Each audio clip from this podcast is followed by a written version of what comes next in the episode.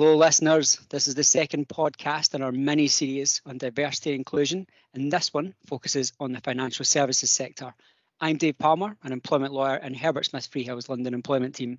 I have the wonderful task today of asking two subject matter experts their views on how financial services clients should address diversity and inclusion matters in their business. Those experts are Hywel Jenkins, partner and head of our contentious financial services regulatory team in London, and regular podcast speaker Christine Young, who's an employment partner in London and whose practice is, has a heavy focus on financial services. So, first off, folks, shall we set the scene? Why are the regulators interested in diversity and inclusion? Thanks, Dave. If I take that one, then I'll start off. Um, look, there's a number of reasons why the regulators, and we're talking here about both the PRA and the FCA and actually the Bank of England, uh, are all interested in diversity and inclusion. And part of that is just because it is uh, a good thing in its own right. There's a lot of societal um, movement behind diversity inclusion for good reasons. But actually, over the years, the regulators have developed their thinking on this and moving beyond vague statements about it just being a generally good thing and actually have built up quite a, a articulate case about why it's good and why it meets uh, their own regulatory objectives. And in broad terms, that is because having a diverse workforce and particularly management uh, and, and being able to have those people bring their own views and opinions uh, to bear actually has been shown through research, uh, through empirical observation, to improve the way in which financial services uh, companies are run. And that goes from both a conduct perspective but equally importantly, from a prudential perspective, that the firms which have greater diversity and representation are more safe and secure. And so, how one of the questions I suppose that we've been banding around is, is this idea of diversity of thought, and what does that mean, and how is that measurable? Because obviously, the proposals, which we're going to talk about in a bit more detail in a minute, focus particularly on protected characteristics. Yeah.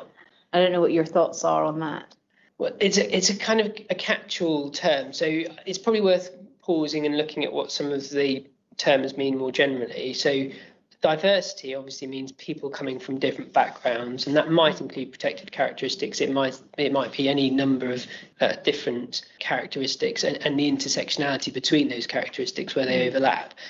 Inclusion is a really important part of that as well. Inclusion, in regulatory terms at least, means those people feeling comfortable and safe in bringing their whole selves and bringing their views and opinions uh, into the workplace. So it's no good having diversity on paper if actually people are not feeling safe and having that inclusivity for them to speak up uh, and participate. And then diversity of thought is, is kind of a catch-all way of bringing all of it together to say actually it doesn't matter so much what your protected characteristics are what your what your background is it's it's having people think about things in different ways and thereby trying to avoid groupthink mm. thinking about things in a very narrow way and missing risks missing parts of your customer target market missing uh, uh, prudential concerns that would otherwise have been thought about and dealt with now i think it's a really it's a really interesting concept though because in some ways you could use diversity of thought as a way of justifying a non diverse board from protected characteristics or background perspectives. Mm. But you could say, well, everyone thinks very differently. We have different views and opinions, and of course, we reach the right measured outcome as a result of that. But it's much harder to actually measure mm. diversity of thought as opposed to measuring another characteristic which can be defined and counted. And a lot of what the regulators' start points on their on their discussion papers actually starting with doing that measurement getting information data out of firms and tracking where we are and then tracking when things are improving. And, and i think that will be inherently harder to do for diversity of thought. Yeah that, that i can see that as well and that's no doubt why the protected characteristics and socioeconomic status have been selected as the things to be able to measure otherwise it becomes an unmeasurable thing diversity of thought. And as you say it's it's about ability to challenge and ability to look at things from different perspectives and being inclusive means you have an, enough of a voice and a voice that you can use to to to be heard um, to counteract any potential group groupthink. Yeah, exactly. And m- most of the studies and probably most of the focus to date has been on gender diversity. And one of the other things the regulators are keen to stress, and, and it must be right, is that they, they, they need to move on from that. It, mm. You know, we haven't got there yet, probably on gender diversity either, but that's not the only lens to look at this from. And that, that's, I think, the positive aspects of diversity of thought. It's thinking about all characteristics, all backgrounds, uh, and, and bringing the whole thing together. I think that's a key aspect of the proposals. So these this is a discussion paper. It's, you know, we should emphasise it's not you know proposed rules. It's sort of the start as to what they're looking at. And so where we end up, it might be quite a different place. But the, the, the general kind of direction of travel is very much with the the financial services regulators where other regulators are going, which is diversity, as in protected characteristics diversity um, a- across the board, and, and moving away just from gender or even just from race, looking yeah. at you know LGBTQ, looking at um, maybe religion, disability, all the protected characteristics, age as well. Um, so just delving into well, okay, what what what are they actually saying in this discussion paper? You know, what are we um, what are they, planning to look at? There's elements here of reporting so data collection, you know, what characteristics, diverse characteristics do you have and, and, and what are your stats on that in order to compare and contrast with other firms, I think is where the regulator is going with that. And monitor progress within firms. Yeah. Using targets, um, particularly to increase representation of minority groups putting measures in place to make senior individuals accountable for D&I. So it becomes a key issue and even linking that to remuneration, which is always an incentive, as well as looking at policy issues and training and audits. So it's quite a sort of an all all encompassing approach, uh, not just sort of focusing on identification, but also on um, policies and implementation, which which will be interesting, and, and also how it's applied in practice. Maybe a challenge if this is to apply to all financial services firms, regardless of their of their size. I think been an interesting question as to how this is meant to work from a proportionality perspective. Yeah, and look, some of this is back to basics and just checking that people, firms have these tools and these um, artifacts in place. You would expect everyone by now to have a diversity policy, but even relatively recently, we've had clients who you know, maybe have had nothing or maybe have had something which is not necessarily fit for purpose, hasn't been refreshed for a while. So, uh, whilst they are basics, um, it is probably worth bringing everyone up to that baseline. As you say, I think the the tricky thing will be moving beyond that, and particularly ha- how it's applied in practice to individual firms and individuals within those firms. As with everything to do with diversity and inclusion, it's it's much harder in practice. You can come up with very good theories, but implementing them is is is where it can fall down. And I think that's why they had the pilot last autumn because they were looking to find out what data do firms already collect, yeah. so it's not so onerous. Uh, it, you know, if that data is being the data that the regulator is going to request, versus well, actually they want more. And you know, an example is maybe in, uh, firms have collected ethnicity data at a sort of higher level rather than, say, a breakdown equivalent to the census, yeah. which is where the regulators appear to be wanting to go. And obviously, the thing with, with data collection is you need to get the consent of the individuals to share their data if you don't have it, or indeed update the data, because in certain respects that might change over time for certain data. And how are you going to do that? Um, how much comfort can you give in, employees as to how you're going to use the data? Because people could be quite concerned about disclosing all this information. And also you know what happens you know is the regulator going to have a view or take an adverse inference if you're not able to collect the data? You know are they going to say well actually you're not very you may not have an open inclusive culture then if your staff are not uh, willing to share that information it may even skew the results. Who knows? Yeah, I, I think that's right. Although, as with many things, it's a certain amount of chicken and egg. If the regulator asks for certain metrics, certain bits of data, then uh, firms can ask for it in a more robust way and will have an override to data protection issues potentially as well. If it's all kind of left to, well, what can you collect? But we're going to look badly upon you if you can't get everything, then you know, the, there are valid reasons sometimes where why people might not be able to collect it or, or why mm. people might not be willing to share it. No, absolutely, and and and that may well be played out if you if you have an issue you may need to explain why you can't why you had a low you know take up rate. Yeah. The other thing is tone from the top. So they're very clear that they're expecting you know uh, diversity targets at the top to show a diverse population at board level and indeed you know one consideration is uh, applying similar requirements as the nasdaq so publicly disclosing uh, diversity data for the board and requiring the sort of a comply or explain model of having two diverse directors. One must be female and one from an underrepresented group. And you know that's certainly being considered. Who knows where we'll end up? But um, that's one potential way they're looking at considering diversity. Yeah, and that follows the regulator's playbook in dealing with anything to do with culture. Starts with tone from the top. Make sure that you're uh, sort of role modeling good behavior and championing the cause from the top. Actually, though, with with culture and with many other uh, measures over the years, the regulators have realised that the tone from the top only gets you so far.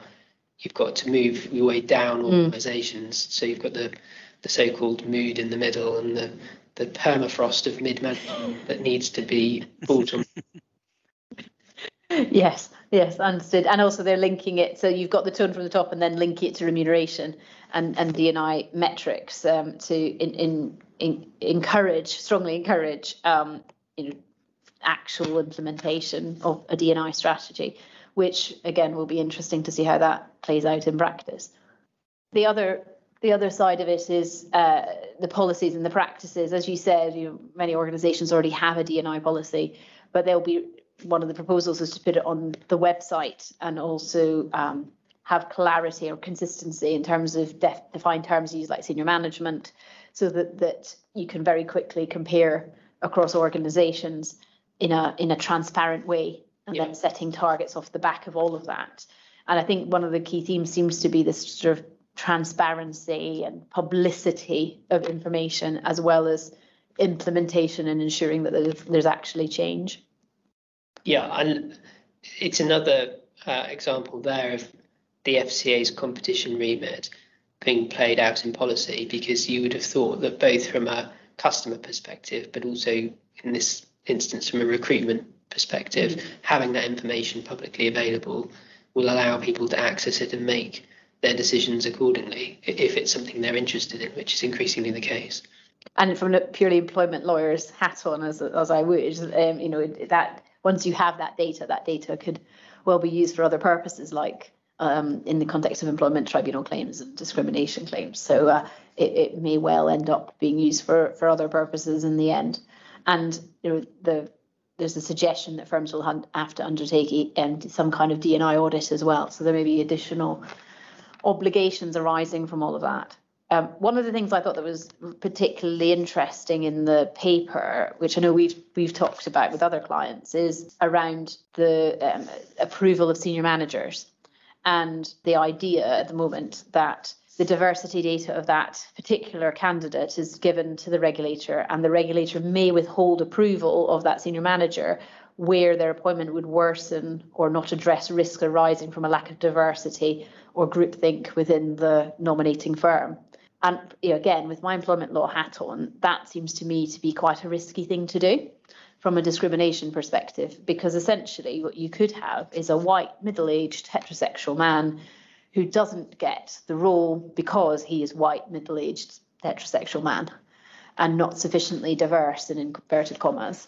And then that poses problems for both the regulator who's who's withdrawn the approval or if the regulator doesn't quite do it that way and just sort of raises concerns such that the firm has to withdraw the candidate and then the firm has to withdraw the offer of employment and often offers of employment are made conditional upon approval and potentially opens them up to a discrimination claim which seems to be completely the opposite of what the proposals are intended to, to achieve yeah and, and again i think this is why why it's worth remembering this is a discussion paper at this stage mm-hmm. because that certainly is one of the more controversial things that is up for discussion and on the table. I think I think it's another good example actually of, of how a policy which might seem sensible in the abstract is actually very hard when it comes to applying it to a real individual and saying you can't you can't have this job we think you're the best person but because you're too similar to people that we currently have you are not able to work here or perform that role. I, I think that is quite difficult. But it certainly is one of the things that's got people talking about it. It's, yes. it will achieve its own that perspective. Very true. So I, I suppose just closing out what what we think firms need to do now. Uh, certainly, we've had quite a few discussions now with firms who all of the clients we are speaking to are at least looking at this and considering this and looking at what data they collect and what they might need to change and, and think about. But what else would you say, Hal? Um, well, I, I think if nothing else, firms all need to be thinking about diversity and inclusion thinking about these measures, how they might comply with them if they were to come in, suggesting changes to them, and being prepared for questions from the regulator. So Nikhil Rathi came up with a, a sixth conduct question for firms, and it's effectively is your management team diverse enough to provide adequate challenge, and do you create the right environment in which people of all backgrounds can speak up? So that encapsulates everything we've just been talking about quite neatly providing challenge, having that diversity of thought. But but the key is uh, the senior managers, boards are going to be asked about this, and they will have to have an answer for it.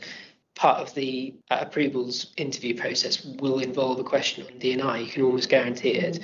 And if you haven't thought about it, if you if you haven't got a plan, then that's that's what's going to cause you to come unstuck mm. on your approvals as much as protected characteristics if that does come into play. So it's I think for the time being it's really it's thinking about it, thinking about what can be done, what is already being done and, and how uh, firms can rise to the, the, the challenges of this agenda. Absolutely agreed. And with recruitment, making sure that you are ensuring a diverse talent pool to being considered in the first place, which may play well when you're if you have are asked in the future by the regulator as to how you came to choose a particular candidate. Exactly right. And going back to where we started, taking comfort in the fact that the studies do show that that will help drive performance. So this is not just diversity for its own sake. It, there are um, there are regulatory reasons, but there are good commercial reasons to be thinking about getting this right.